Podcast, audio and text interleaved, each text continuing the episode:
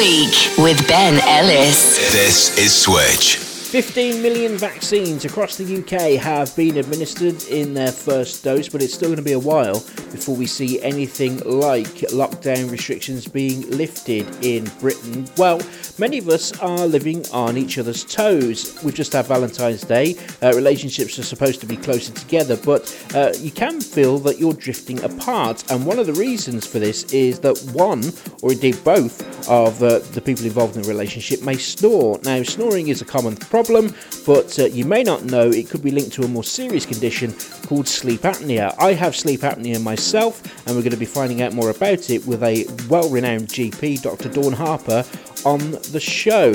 Um, with homeschooling, and uh, many of us are not sending our children to school because we can't during the lockdown period, the question comes up at what point do we have the big chat about the birds and the bees? At what point does sex education come into play with homeschooling? We're going to be talking with Sue Atkins from this morning, who is going to be joining us on the show to talk about that. There's a great festival uh, starting in the UK this week. We'll be hearing more about that with our own James Sandy from Switch Radio. And Fiona Douglas will be chatting with a guy called Elder from a musical outfit called Golden Plates, all the way over in San Diego. It's a brilliant conversation they're going to be having, and we're going to be hearing Elder perform on the podcast this week. It is the week with me, Ben Ellis from Switch Radio. The Week with Ben Ellis. This is Switch.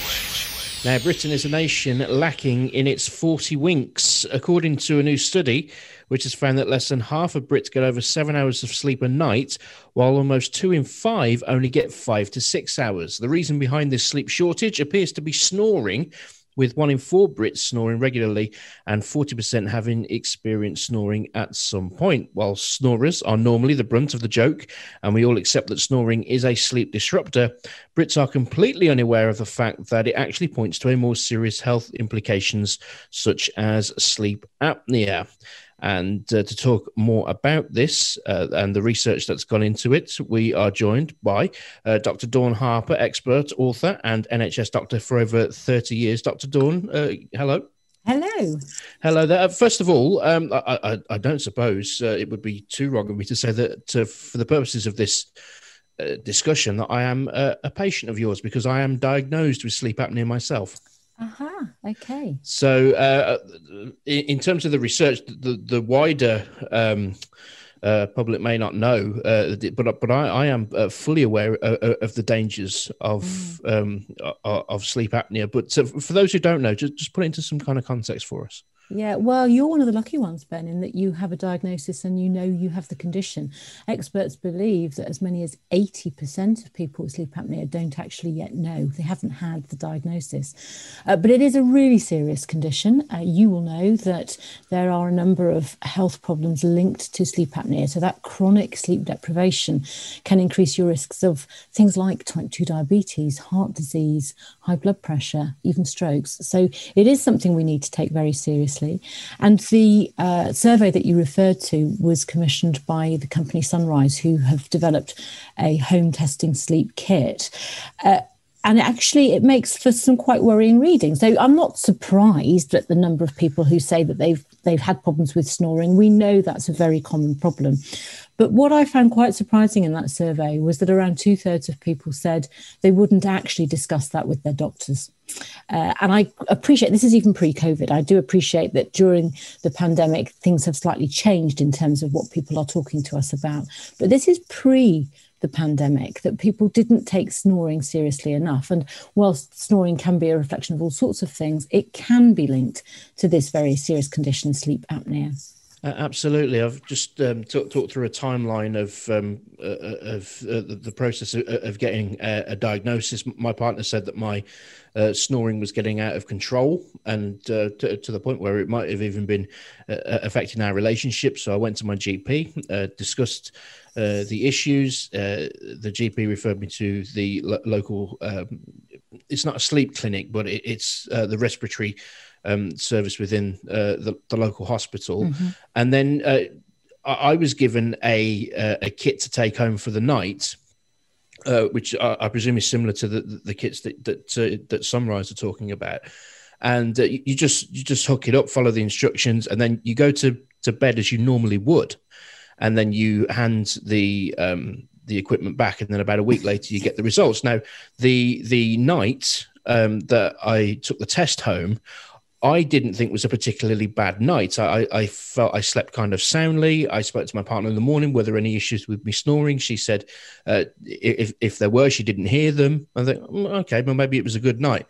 And then when the results came through, um, it said that that night alone, which I regarded as a good night, I had seventeen apneas. Mm. Mm. 17 uh, and for those who don't know that that you've stopped breathing 17 times your uh, story, yeah, your story, Ben, is actually quite classic in that yeah. it was your partner that triggered your appointment. She, you know, it was her that said, "This is this is worrying." And I often hear patients say, or relatives of patients say, that they witness that person stop breathing and then gasp for breath and it can be quite frightening. And as you've just said you had 17 episodes that you were totally unaware of. And that is the problem is that if you sleep on your own you may not necessarily even have somebody to nudge you into that uh, that referral that, that that appointment with your gp what I would say is that the, the things that we notice with people with sleep apnea is often they'll say that they they never wake feeling recharged. They always wake feeling fatigued. They've never quite got that battery recharge. They perhaps find it difficult to focus or concentrate at work during the day, or they might even be falling asleep uh, during a day's work or, or feeling that they need to. And that's not right. That that suggests that your sleep bank is really struggling, yeah. and we and we want to hear from from you. And as you said, your story. Uh, uh, so you would have been referred to, uh, often we would refer to a sleep laboratory. So unusual that you took a, a, piece of kit home. Usually we would ask somebody to spend a night in the laboratory in a hospital setting, and then we monitor them and give them that report back as you as you explained, which will tell us, it will give us a very clear picture and a diagnosis of yeah. sleep apnea if that is the case. The sunrise sensor is a is a tiny little sensor, it's the shape of a bean, and it literally you place it on your chin and it links to an app on your phone or your tablet and it will monitor your jaw movements, and your jaw movements are linked to the movements of your airways.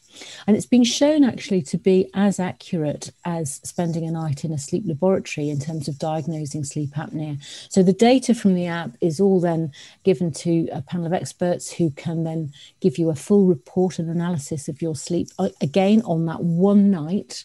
Um, so, you, but this you're doing it at home with this sensor on your chin, uh, and then potentially make a diagnosis of sleep apnea and advise on the treatments. So, do you have a um, a CPAP machine at home now? I, I do. Yes, yeah. yes, yes, I, I, I do, and uh, then they're not particularly comfortable. And, right. and uh, they're, they're, they're, kind of made to uh, to measure, and, and, you go through a whole process when when collecting um, so the, the, the mask is is kind of uh, adapted to, to, to fit your face, and but it but it's still it, it still does take some getting used to. I mean, I had it for about eighteen months now, mm. and um, lots of things that you, you need to kind of like I said, get used to. Um, I often wake up in, in the mornings with a with a very dry mouth, very yeah. dry throat um, which, which, is difficult to um, uh, to, to, deal with uh, in the mornings. Uh, some sometimes as well, uh, and probably should be talking about this with my own doctor, but uh, now I've got you on. Now I've got you on the line.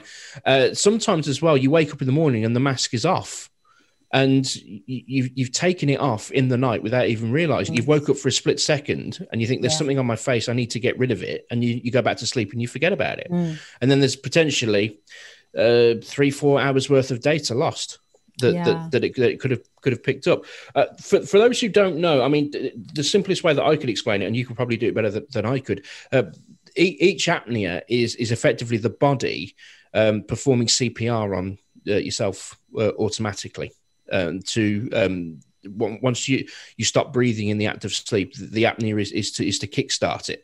And some are mild, but, but some can be very severe. And, uh, and uh, at its severest, they're the kind that, if you can imagine, like somebody wakes up from a bad dream, sitting up in bed, kind of startled mm. um, when, when you get your, you, you, you kind of your breath back. Now, at its worst, that's happened to me, and then that can affect you during the day from there because you because it's because you're frightened. Mm. You're frightened of, of what happened. And if um, anybody who's listening to this right now, and that is happening uh, quite a lot, it, you know, it, you might be having bad dreams or, or, or whatever, and it might it could be a mental health issue. But look at the physical um, before uh, I would say uh, look look at the mental uh, aspects of it. You you very well might have stopped breathing during the night, and your body kick-started you, and and that that was the jolt. Yes, and I think it, people say, me that it is very frightening. Um, often more frightening for the person observing that they think that you're going to stop breathing and just not start again. That's uh, and that won't happen because actually that gasp for breath is because when you've stopped breathing and the carbon dioxide builds up, that triggers the, a reflex in the, the brainstem part of your brain, which is a subconscious that keeps you breathing. That, you know, we don't, most of us don't think about the fact that our heart carries on pumping whilst we're asleep and our lungs carry on breathing whilst we're asleep, because that's all done on a reflex level within the brainstem. So people will gasp for breath, but it is frightening. And the impact of having that disruption repetitively. So you said you know you'd had so many episodes on what you thought was a good night, yeah. so you you weren't aware of any of those, and that that complete disruption of the normal sleep pattern is what has those huge health impacts for other conditions going forward. Yeah, it absolutely indeed. So uh, more than one in five uh, don't even know what sleep apnea is. Hopefully, we've addressed that uh, during this uh, interview. Um, that it's a common uh, side effect of snoring and um, the, the, the feelings of anxiety that that come with it. Um, I'm, I'm, I'm trying to ask a question that I already know the answer to. That maybe the, the audience, you know, you know what I'm saying? Yeah, yeah, yeah. Um, the, the, best adv- advice you could give. Um, a lot of this, and I, and I know that's the, the case of, uh, in my case, is, is down to um, uh, BMI, body mass index, mm. and mm. Um, the, the, the sheer amount of uh, mass that you're carrying around uh, is uh, affecting the, the, way you sleep at night and the positions that, that you lying, and it closes your airways.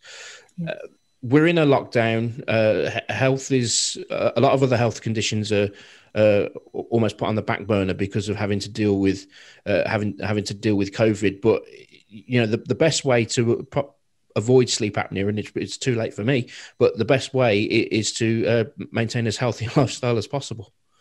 That's true, actually, Ben. So we do know that uh, sleep apnea is more common in men. It's more common in people over 40, usually, but it is definitely more common in people who are overweight. And sometimes simply losing weight, she says simply, it's not that easy, but actually losing weight will go a long way to improving the condition. Um, but as you know, it's not easy, is it? We, do, we live in a society in Britain today where, for most of us, food is relative, you know, readily available and often the wrong sort of food. Uh, we are living more sedentary lives than ever before. And I think the pandemic has probably added to that. We're not commuting to work, we're staying at home. So a lot of us are less active. People very sort of flippantly sometimes talk about the lockdown pounds, but an awful lot of people have started to gain weight. And the more we gain, the more we increase our risks of something like sleep apnea. And unfortunately, as you will know, uh, that sleep apnea actually is linked to an increased risk of having more severe illness should you contract the virus. So there are a number of reasons why we need to take this seriously uh, and why your doctor would want to know. The the sunrise sensor uh, is uh, you buy yourself at the moment. Uh, it's eighty nine pounds, but there is negotiation going on about perhaps doing this as a pilot within the NHS. And that really could be a huge game changer in terms of diagnosing uh, sleep apnea more, more simply and more quickly and getting people onto the right track for treatment. Well, we certainly appreciate you taking the time to join us uh, on the show. It's a very uh, interesting discussion. Uh, hopefully, we've uh, made uh, more of our audience aware of, of the dangers of sleep apnea. Dr. Dawn Harper, thank you very much. Thank you, Ben. The Week with Ben Ellis. This is Switch. We'd like to thank you for taking the time to download and listen to our podcast. If you go to where you normally get your podcasts and subscribe, you'll get a nice notification on when every episode lands for your pleasure. Also, you'll be able to listen to the show in full on Switch Radio across Birmingham every Sunday between 12 and 2 p.m. Handing you over now to James Sandy. The Week with Ben Ellis. This is Switch. This is James Sandy for Switch Radio, and I'm really pleased now to be joined on the line by Sonia Sabri, who's going to talk to us about an exciting new festival happening this week. Sonia, welcome. Hello, James. Good to talk to you. And uh, let's start by exploring the kind of focus of this festival. This is the Lok Virsa Festival. Now, it's not a new festival, but it's being done in quite a different way, I think, this time round. Yes, so this festival actually started seven years ago and we opened at the Royal Festival Hall in London.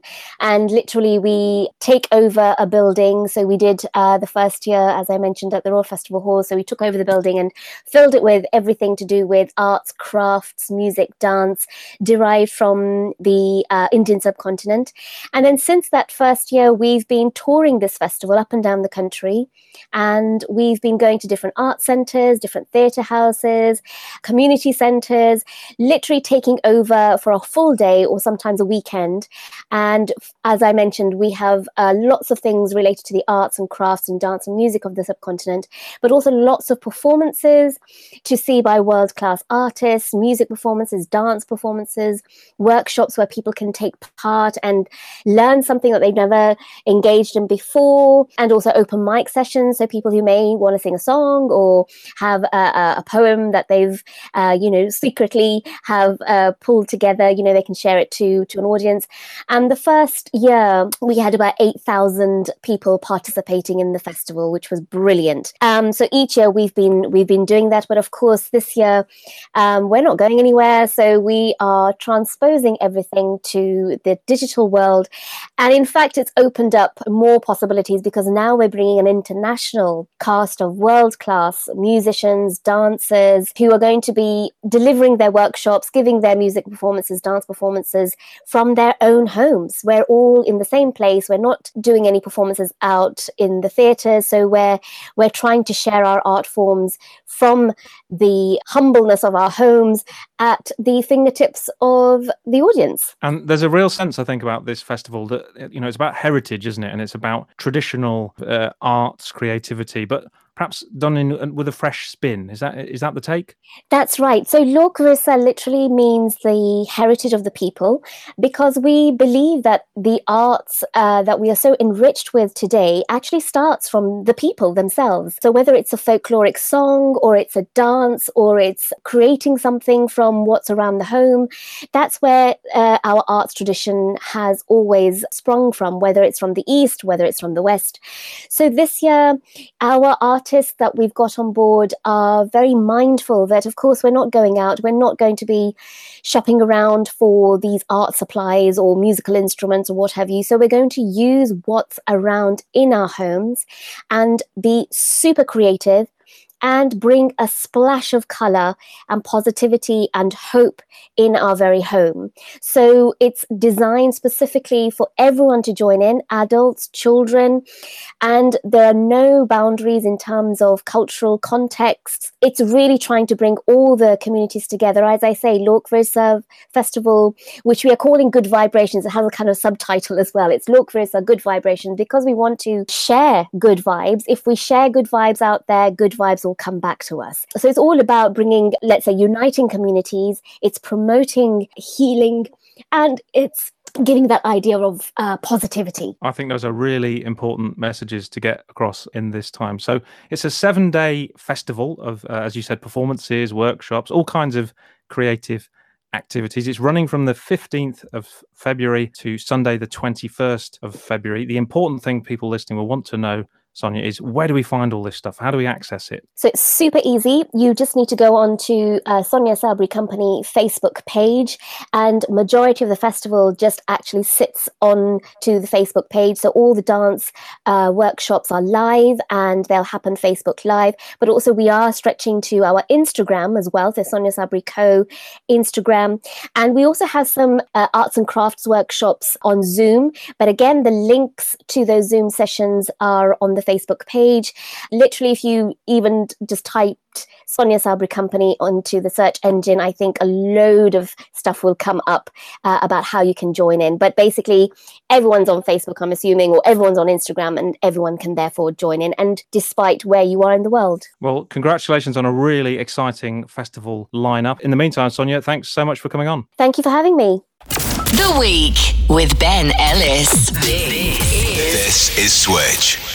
Now, the dramatic rise in children's screen time during the pandemic has increased parents' uh, concerns about uh, how much uh, they're being exposed to. Research published recently found seven out of 10 children under 16 years old have experienced a uh, adult material, and parents say they now feel under pressure to have the talk about sex uh, much sooner than planned. 67%, uh, as many as that. it used to be something that parents relied on the school taking the lead, but the pandemic means that mums and dads are um, facing mounting pressure to have important conversations with children about sex and relationships and before uh, the current compulsory age that, that is taught in schools, of course, which is at uh, the age of 11. To talk more about this, and other things regarding our uh, children's screen time on the internet. Uh, we have for you uh, Sue Atkins. You've seen her on. you've been on this morning, is that right, Sue? Yes, I'm a parenting expert on there. Yeah, that's right. That's right. Yeah. That's right, indeed. So, uh, yeah, it's it's something that as parents, and I'm a parent myself, that that it, it, it's always in, in, in the back of our minds uh, of uh, what our children are, are getting up to uh, when they're on the on the internet. But um, without the, the, vast majority uh, of children being schooled in the in the traditional way, um, the the stuff we used to leave to uh, the schools is now, is now falling on our shoulders. Well, I suppose it's always been a balance between home and school because school will talk and teach you about the biology of sex and relationships. But actually, it's quite nice if families can talk and teach their own children around that. So it's all about conversations, how to stay safe on, on online. Also, you know, we talk and teach them how to cross the road, eat healthily. So I think it's important that this research from AVG is around sort of global research showing that you know, it's a bit of a worry that globally kids are being exposed to inappropriate adult content.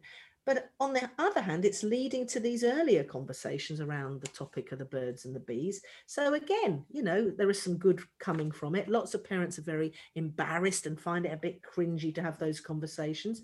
But actually, you want to be a safe person that your child can come and ask you a question or ask you anything that's bothering them. So actually, you need to preempt it yourself and get confident around these conversations, really.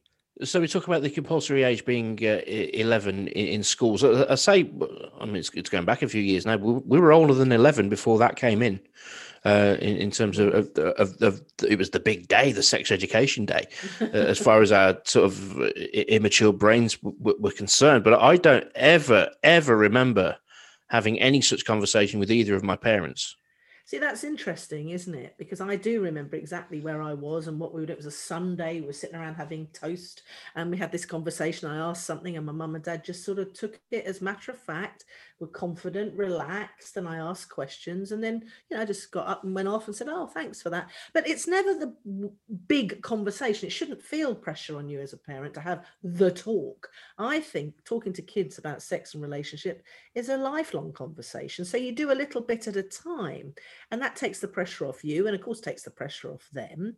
And then you can have these sort of regular conversations, and it sends the message, I think, that these topics are important enough that you bring them up. It's not taboo, you're not embarrassed, it's not something shameful. And they're going to get proper information from you if you talk and teach them about, you know, staying safe, love and relationships. It's important. So create that safe space for that conversation because you don't want your kids to learn about this from, I don't know, EastEnders or from a mate at school. You want them to actually learn properly. And so it's good to have that conversation. Have to be careful with with how I phrase this question, but uh, in terms of balance. But do you think it's easier for um, a mother and daughter to chat about this than it is for a father and son?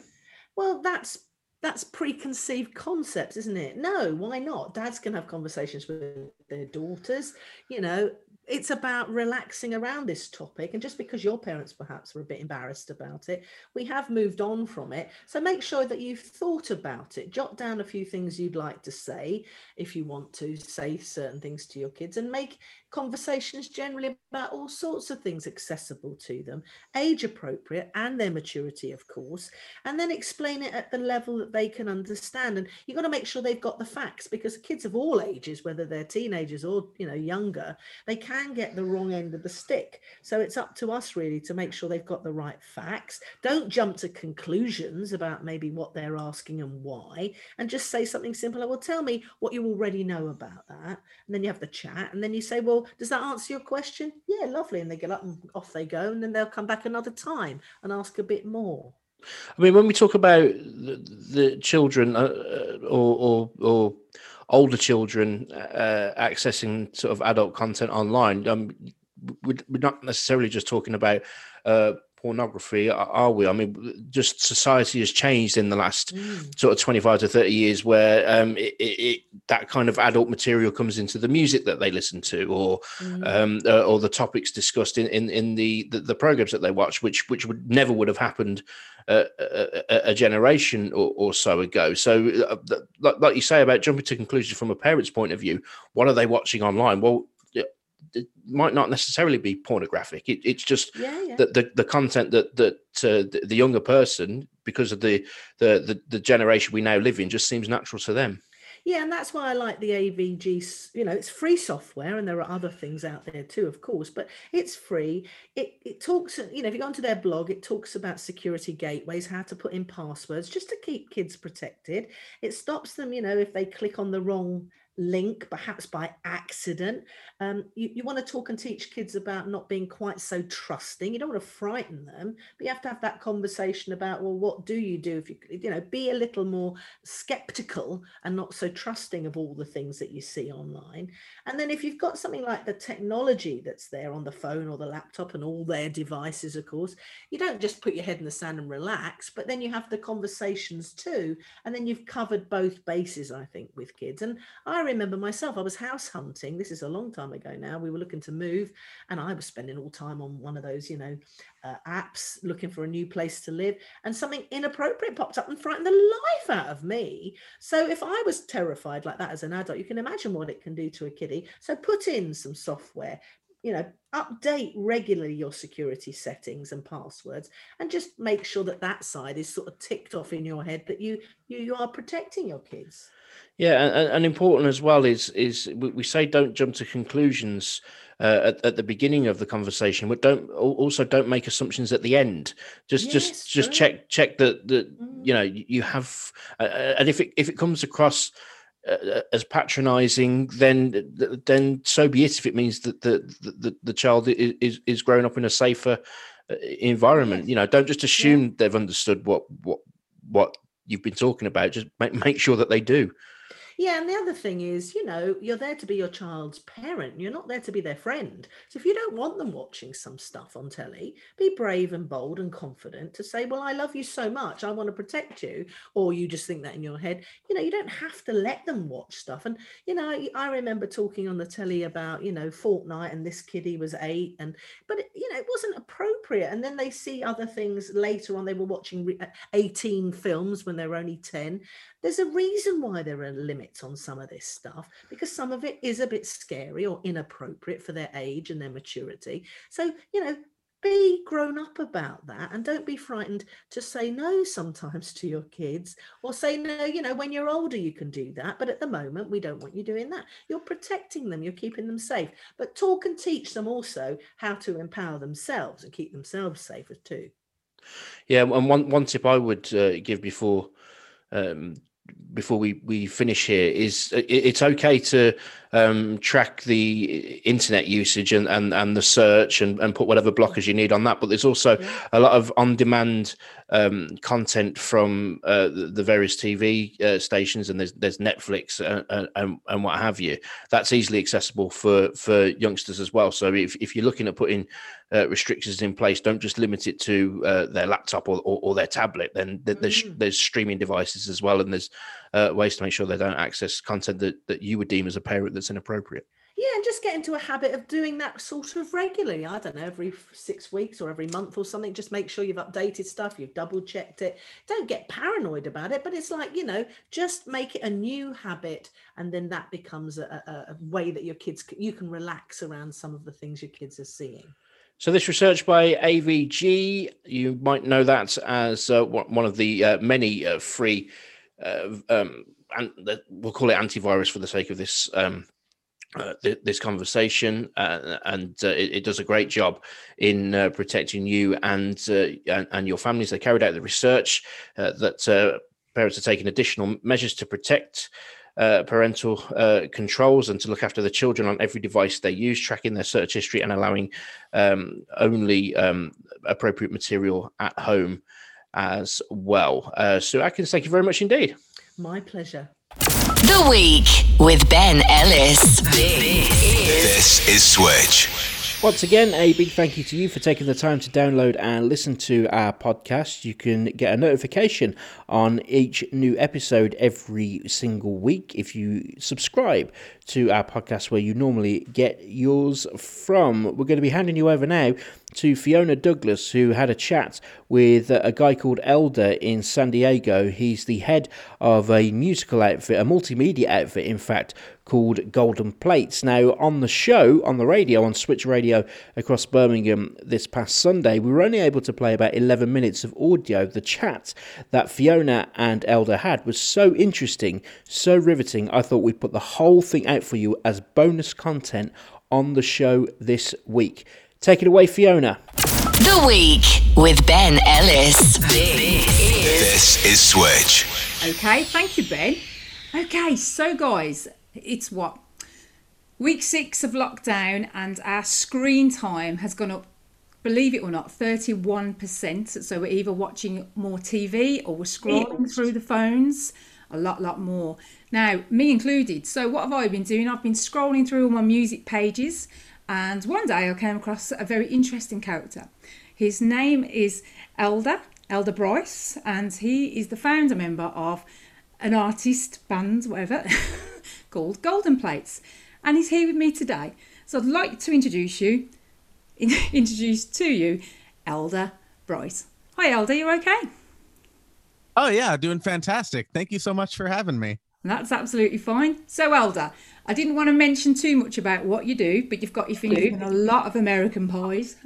so tell us a little bit about what you do because so far this is the list I've got, and I'm sure it's not exhausted. We've got like musician, singer, songwriter, social media mogul, we've got video producer, you do instrumentals, you do covers, you do collabs, you do podcasts. Is that it? I mean, I'm not, but don't mean is that it, but that's a lot.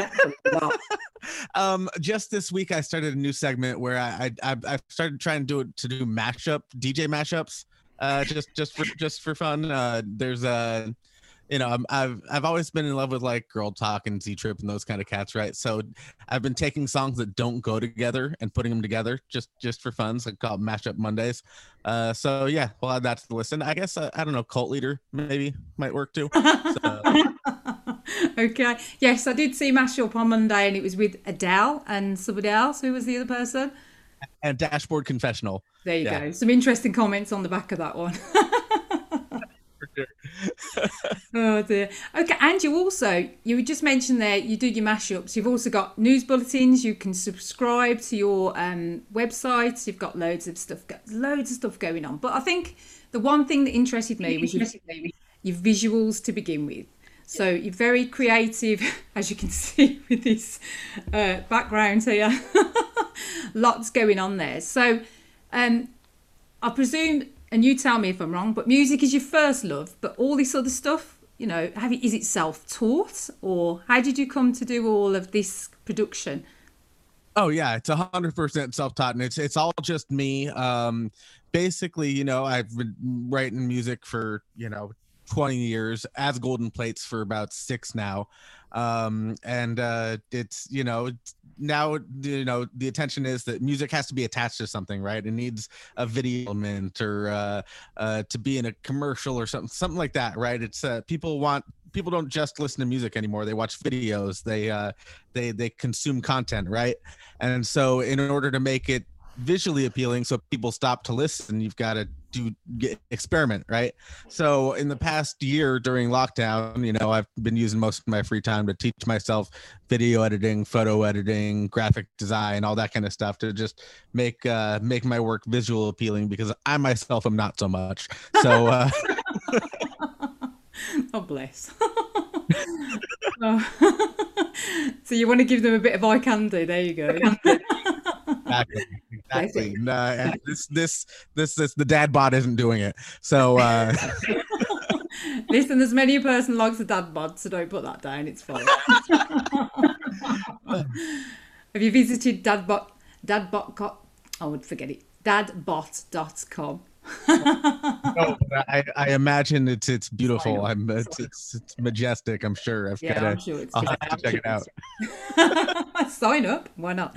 Okay. So, um, you, is that what you've been doing? Or what is lockdown, or what is the pandemic like for you? Because you you're from um San Diego. Is that right? Yes, that's correct. So, um, it's interesting because there's a lot of you know the, there's not an official lockdown. It's just kind of like the governor said hey everybody lock down but there's no teeth to it. There's no you know i uh i you know my my side hustle you know besides all the all the artistic stuff you know to help pay the bills i supplement that with uh you know gig work right? And i'm driving through downtown san diego every day. There's just hundreds of people out there with no masks no social distancing just you know drunkenly stumbling around you know fifth avenue just Oh no regard for anything. So, wow. Uh, well, in yeah, reflection, so we've been locked. This is the third lockdown we've had now. Now we know it's serious because they shut the gyms and the pools and the hairdressers. Hence, me having to like comb it all back. It's just not good. This is about six weeks overdue now. Not joking. I'm, I'm about a year overdue, so But um, I can't. Yeah, but my hair's as thick as it gets longer, so it just feels like I've got a badger sitting on my head. So, yeah, you you can relate, I'm sure. But it that's um. So we've literally been locked in our homes. There's nowhere to go. There's nothing to do because nowhere's open except for the food shops. So you know we're having to um, uh, adapt is the word I'm looking for. So during lockdowns, I've been speaking to quite a few artists on Zoom over the lockdowns, and uh, they've had to do a lot of different things on social media. But you've got this licked. You have totally got every base covered. You really have. I mean, you say about the visuals. You've got the. You can reach out. You can contact people. You've got the connection. I mean, you even messaged me just as someone who signed up, and you were like, "Hey, Fiona, you doing?" So you know what I mean. It's it's really really good. But what do you do about like getting your music out there if you can't perform? I mean, but you say you you can do a few gigs. Is that what you say? no, I mean, I, they're kind of like I'm I'm playing it safe, so I wouldn't. Um, you know, I Yeah. if, if there were gigs offered to me, unless I was convinced that they were safe, I wouldn't take part in them. Um, but I mean, gigging is a big part of how artists make their money now, but it's not like it used to be how they promoted, right? It used to be you built a fan base by playing your local dive bar and singing your heart out for three people, and then next time it's four people, and then it's five people, and then it's ten people, and then it's right. and that loads of flyers and all that kind of stuff, isn't it? Exactly. Nobody pays attention to that anymore. It's it's all online. Um, as, as that's been my experience anyway. Is that you know the the artists that are just sitting there trying to to win their hometown, like that's part of it, right? Uh, to to you know play out and play shows in your hometown and get to know the local scene, that kind of thing. That's a part of it. But it's uh, there's a much larger opportunity for uh, for independent artists now that has never existed in Yeah. history And y your um, podcast kind of prove create that online. because your podcast reach out to the like the whole of Europe, And you know, if if it wasn't for social media and the internet, basically, that would have been quite more a lot more difficult, wouldn't it? yeah that's that's that's to say the least and even you know like the platforms the social media platforms where you can reach out and meet people and uh join like community groups of musicians who like discuss you know networking strategies and that kind of thing um you know it's it's all in depth but i've met so many talented artists just through uh just through instagram just you know send a little message like hey uh dude, i like your music you know uh you want to chat about it that kind of thing and then it snowballs into i've got you know multiple uh you know collaborations that you've heard so far and i've got a few in the works right now too mm-hmm. i think i've mm-hmm. got three artists right now that i'm working with working on something with uh with that should be released in the near to middle future Ooh, okay so, we'll look out for them well one in particular that i did see on your um instagram was one with jimson and I was like, yeah. "Oh, is is that a, a, you know an American rapper? Let's look him up." And he's actually from Bath in, in Somerset in Britain. So I was like, "Oh wow!" So I did have a little look at that because that's your new single, isn't it? Blood that you've got a collab yeah. with him on there. Love it, really like it. To be fair, so yeah, how did that come about? Was that a social media kind of connection then? Yeah, actually, um, I, I, met uh, I met Jimson through this group. Uh, I don't know. It's uh, there's another uh, guy from the UK who's now I think in he's staying in Mexico these days. Uh, but his name's Damian Keyes, and he's kind of like this, uh, you know, bass player turned music educator who has uh, this group on Facebook that I've joined, and uh, it's I've met a lot of great musicians through there, and Jimson's uh, Jimson's a big part of that group, so uh, that's where that's where we hooked up. So, and what what was the recording process then? Because obviously you're not anywhere near a studio together. Is it all over? Yeah. So uh, I mean, we both have our home studio, right? So uh, basically, I just uh, I recorded a song and I'd heard some of his music, and I'm like, you know what? I, I this is this song I'm writing is missing something. I don't have a chorus. I don't think a chorus would go here. I think a rapper might do something well here. Uh, so I just sent him the tracks. I'm like, hey, I left some spaces. Do your thing.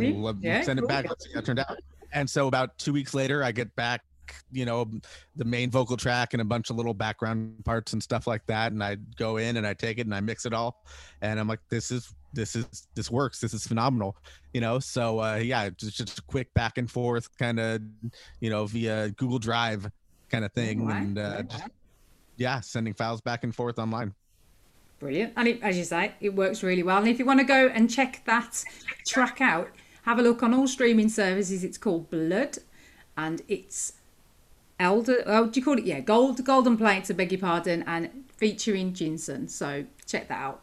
Okay, so um, are we going to have a little player, a track, or what are you going to do? Uh, yeah, I can do that. Sure. Um, this one's called Perfect. I want it to be perfect. I dreamed it every time I slept. That I might feel affection come from your direction.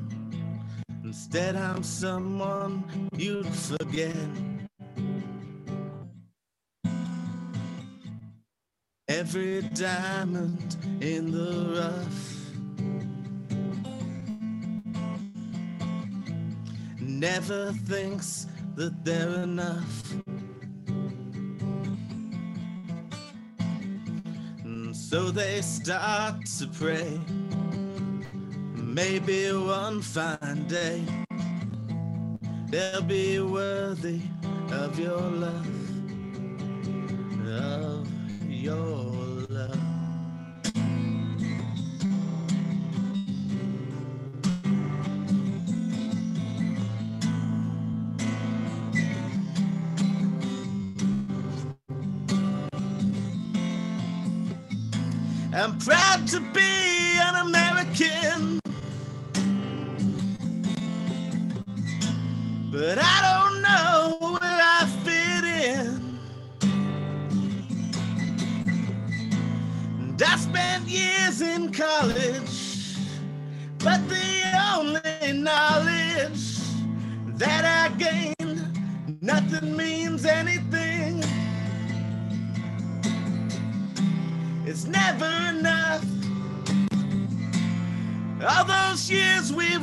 it's never enough. Success without we tasted is never enough. We're all so frustrated. It's never enough. It's never enough. It's never enough.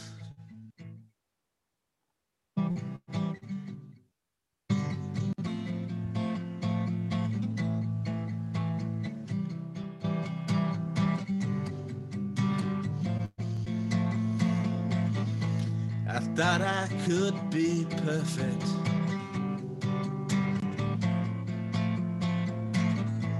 I dreamed it every time I slept.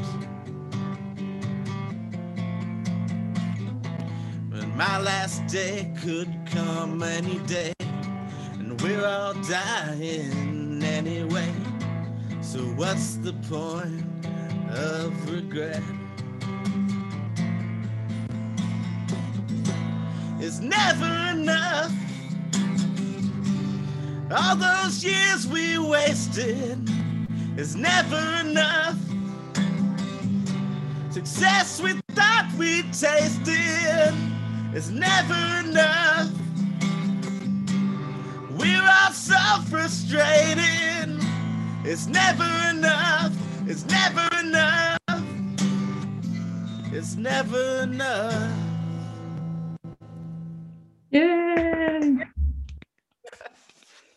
Yeah, that one's called Perfect. It's uh it's one of the first it's the first song we wrote after the uh, lockdown started back in uh April of last year. So uh yeah, that's a that's a crowd favorite, I guess. I mean, I can't say crowd favorite because we haven't played it live yet. Except for, you know, you need to get the crowd first. yeah, right? Yeah, it's, Yeah. A, it's a great song actually. There's always a kind of hint of angst in your lyrics, I notice, and um, you've got some really very British and um, you know United Kingdom like artists that are big influences in your life. Like you've done um, did a version of David Bowie Heroes the other day, which was pretty cool.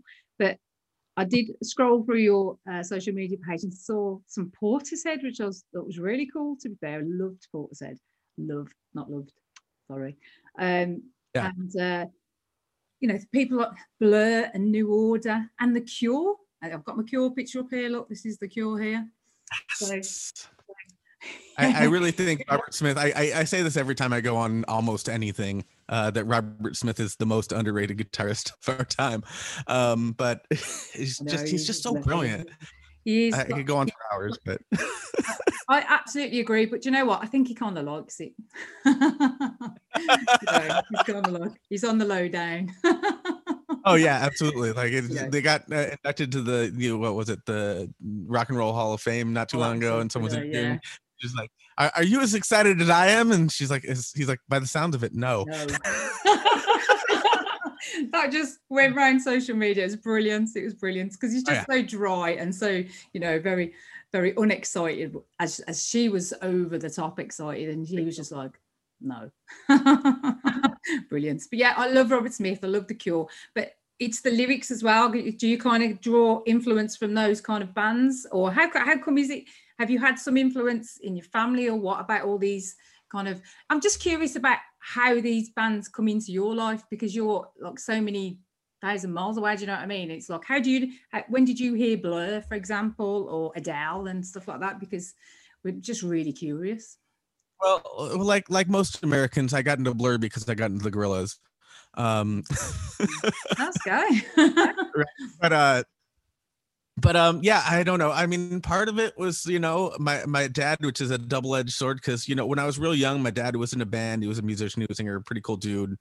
Um uh and then you know he started getting into like mortgage fraud and you know like all the good stuff. Trying good to- stuff. trying trying to impress my stepmom's parents and stuff he just became like a real like i don't know real dirtbag over the as i grew up right? So like i have all these fond memories of my dad like when i was like a little kid like introducing me to like paul weller and the jam and uh and general public and all these cool you know bands when i was growing up right? And then you know just you know memories of like the clash playing in the car like when my parents were fighting and stuff. That's where like a lot of my lyrics come from. Yeah, stuff like that. So um yeah that's uh that's it's it's two parts. It's yeah i have this this uh this really beautiful love of uh uh, of british rock. And then you know like my dad introduced it to me and just like this really awful estranged relationship with him that's grown over the years. It's kind of like a big uh a big source of uh, inspiration i guess for my angsty songs Yeah. Gives you loads of material. yeah exactly This is it. As a parent, you don't realize the responsibility you have with these little people and how you can influence them in the right way or the wrong way, to be honest. So yeah, it's quite it's quite a big responsibility. But.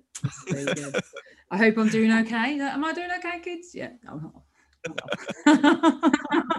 As you do. Okay. i haven't heard any door slam yet so i think you're good yeah all right.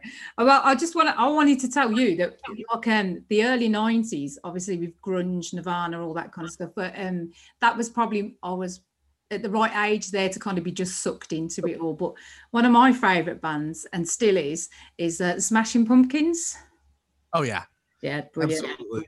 Absolutely Their last album was actually, I mean, a lot of people, you know, they talked smack on it because it was not quite, it was a big departure and it almost sounds like a New Order record, which I love.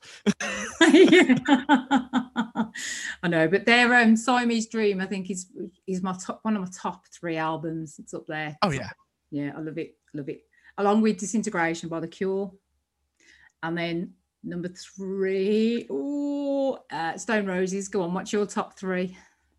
My top three. Okay. Oh, this always, this changes from week to week. Yeah, I know. Um, yeah, kind but of like, so- ask me next week. It'll be, you know. Right, right, exactly.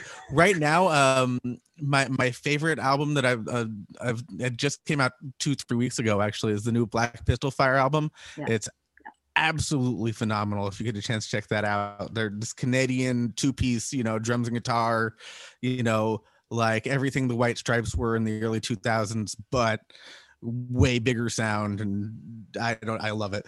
Um number 2 is probably going to also be Disintegration by The Cure. That's that's that's just you know that's one I can never seem to seem to put down. Um although that fluctuates with Wish pretty often. Um Depends what mood you're in. exactly. Uh, and then number three is probably uh, I'm probably gonna go- have to go with the White Album by the Beatles. Is uh Yeah, is probably cool. is Yeah. probably number three. But once again, next week come back and you know Portishead Dummy will probably replace that or something like that. You know, like it's I loved that Portishead one today. I was just like, oh, I love that. Give me a reason. Yeah, I love that. Um, but another another band that's probably not, I say not too far from you. It's probably like three thousand miles or something. But um, they're from LA and it's the Bronx. yes, I love the Bronx Yeah, actually. And the, Um, and uh, what's his name? Uh, Matt Helders from Arctic Monkeys actually plays drums for them live. Uh, and I got to see them play uh, not too long ago. Uh, with uh, I think they opened for Thrice, and uh, yeah, is uh, just I phenomenal yeah, drummer. yeah. So it's it's always exciting when I get to see Matt Helders play in his smaller bands. yeah, that's it. Yeah, is it? Yeah, they do like the um, South American thing. Oh, what do you call it? What do you call that kind of style of music? The kind of Mexican. Oh, I forgot what it was. There's a, there's a broad range. Yeah, yeah, there is. But my, my husband is he was into a lot of punk and uh, punk rock, and uh, he loves the the Bronx, and he needed someone to go with because he can't go on his own. And I, I was like, oh, go on, then I'll go. And I absolutely loved them, absolutely loved it. So I've, I think we've been to see him twice now. They've been over here a few times, so that's good. Yeah, those, those I mean, you know, not lately, obviously, but those guys have been touring like like gangbusters, and it's absolutely wonderful because yeah, they're they're a phenomenal band, and I, I I hope they do I hope they do well, and I hope they start you know playing bigger shows because you know more people definitely need to hear them. That's it. They do indeed. Okay, so um, future plans then for golden plates. Where did golden plates come from anyway? What does that? What is that a reference? So this is this is a bit of a uh, of a of a very localized thing from because we're not originally from uh, San Diego. We're originally from Utah, Salt Lake City. And so, if you're familiar with Salt Lake City and the theocracy there, um, it's it's pretty much run by the Mormons. And so the the origin of the whole Mormon story is that Joseph Smith found these magical golden plates in the side of a mountain, and no one else could read them but him. And you know that's how the entire Mormon religion got started. And so it's kind of an homage slash snarky play on you know the op- oppressive government of the state of Utah. Fair enough. Every day is a school day. yeah, right. Um, yeah. So uh, that's that's that's what that is. It's kind of uh, not necessarily poking fun at, but kind of a little bit It's a, maybe. a tongue-in-cheek reference to your uh, nostalgic beginnings. How's that? There we go. That's that's that's that's the words that I couldn't put together. Perfect. There you go. That's okay. so, what is the future for gold plates then? What's coming up soon? What's uh, what you, what's in the what's in the what's coming up? What's been made? So uh, we got a new single out, coming out uh, early March uh, called uh, it's called Down. Um, it's a little bit harder than music we've written before. I guess It would be a good way. It's a little bit more hard rock. So I'm I'm Mhm. excited to I'm I'm excited for that one to see you know what what people think of uh, a, a little bit you know angrier. You know, a is it little more bit more guitars? You can't have more too many guitars. more- no you can never have to. I actually played that one on a baritone guitar so it was uh it's a it's a little bit you know a little little bit deeper and darker and i had fun with it. Um and then following that in april is the the fifth anniversary of our first album the light which nobody's listened to because you know it's before we ever started on social media with anything. So uh i'm actually in the process of re-recording that album with more instruments you know back when back when you know i first started it was just me and a drum machine and a guitar right so Mhm. So that was the sound right we i recorded that first the first ep and the first album to sound like it would sound live with just a drum machine a guitar and and my voice Mhm. so uh now i'm going back and redoing the whole thing with more production and you can just more say you go you're going for a relaunch. You know, not a re-record, just a relaunch to get everyone. out. relaunch Yeah. yeah exactly you no go. but i i'm totally it's totally getting re-recorded like everything the vocals every, everything's being redone so it's it's it's not a remaster or a relaunch it actually is like the best example i think of is uh streetlight manifesto redid catch 22's Keys Keasbey nights because Okay, yeah. he didn't like how it sounded originally um it's, so Hey. it's kind of like that Even the Cure did mix though, Do you know? They wanted, wanted to bring. Yeah. it- Yeah. There you go. So if they can do it, Golden Plates can do it too. exactly. that's that's that's that's my thoughts, right? Like, you know, standing on the shoulder of giants and whatnot. If I I, I look at my heroes and I'm like, yeah, if they can do it, I can do it too, right? So exactly. Right. We'll look forward to that then, and that will be. Did you say that one is in March or April? so the new the new singles in March and then the the re-release of the the first LP is in April. Yeah, April. That's fantastic. So we'll look forward to that. So if people want to check you out, go on social media. What what's your taglines? What's your how do they look you up? So Look you up? so on Instagram it's golden underscore plates and then but then I've just got links to everything at goldenplatesmusic.com. You really So have. that's the easiest yeah, that's that's the, the easiest way to find me on your favorite whatever it is whether it be streaming service social media page uh if you want to sign up for the email list where you'll get a free copy of our covers album because we can't put it on spotify for copyright reasons uh then uh you know you get free mp mp3 downloads of all that if you sign up for our newsletter so that's fun and uh yeah just goldenplatesmusic.com pretty easy.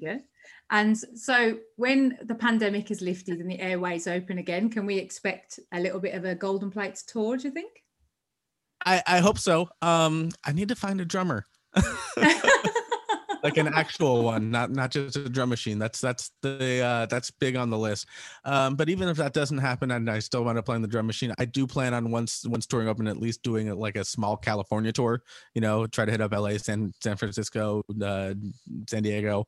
Yeah, Uh, true. the maybe weather's a lot better. right um uh, so that that's definitely in the works but you know with the way things are going, uh, my county so far, because nobody's going to start wearing masks or being responsible in my area. So really, it just comes down to when the vaccine comes through. And so far, we've vaccinated a hundred thousand of three point nine million people. So. d- d- yeah, it could be a while. to be fair, we're not much better. I think we've done seven. Mi- we've done seven million, so that's pretty good. But we've got another sixty-three to go. So that's the whole of Yeah. So, so yeah, Yeah, I, I don't know about the whole of California the states. I just know locally it's it's not pretty. But Yeah. well, we did learn today that California is the most populated oh. state in the US. So there you go. Day's a school day. there you go. do, do, do. There you go. Well, it's been a pleasure talking to you this evening, and Oh, uh, been so much fun. it has it has indeed. So good luck, and you can also get all your podcasts as well, where you interview lots of different artists yourself, and I'm sure you get hints and tips off them as well. But it's all all good, and it's they're from every worldwide as well, aren't they?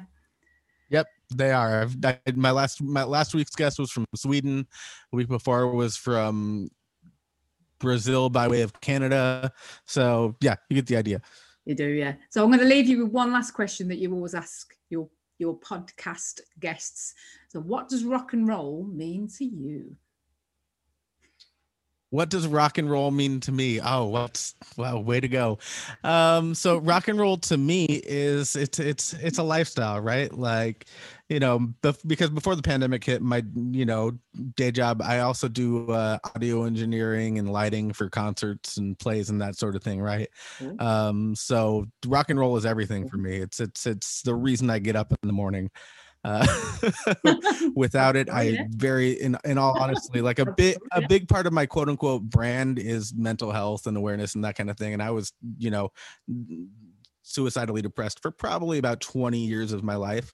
Um, and so like I, a big thing for me is raising awareness to that. And without rock and roll, I probably wouldn't be here. So uh, that's that's that's really what it comes down to for me. Yeah, Is uh, yeah. it's definitely therapy. yeah, for sure. There you go. It's not as expensive. Yeah. Well, it's been great speaking to you, and uh, I'll hope to see you soon. All right, Elder, take care. Oh, and yeah. that's gold plates for you guys. So we're going back over to the studio to Ben. The Week with Ben Ellis. This is Switch.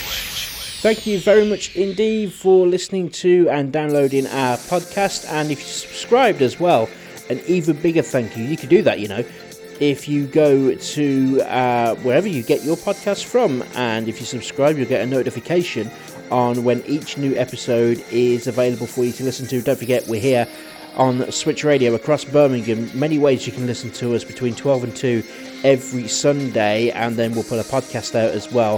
If you're a big fan of Bob Dylan, we've got a very special surprise for you on the show next week. To all of our guests this week on the show, to Dr. Dawn Harper, fascinating discussion about the very serious uh, condition known as sleep apnea, which I do have myself. I don't take it as seriously as I should and uh, maybe I do need to, in fact, change my ways. To Sue Atkins from this morning, talking about how we tell our children about the birds and the bees if we're homeschooling them during lockdown. To Fiona there, who we just heard with Golden Plates, and to James Sandy with his wonderful interview as well.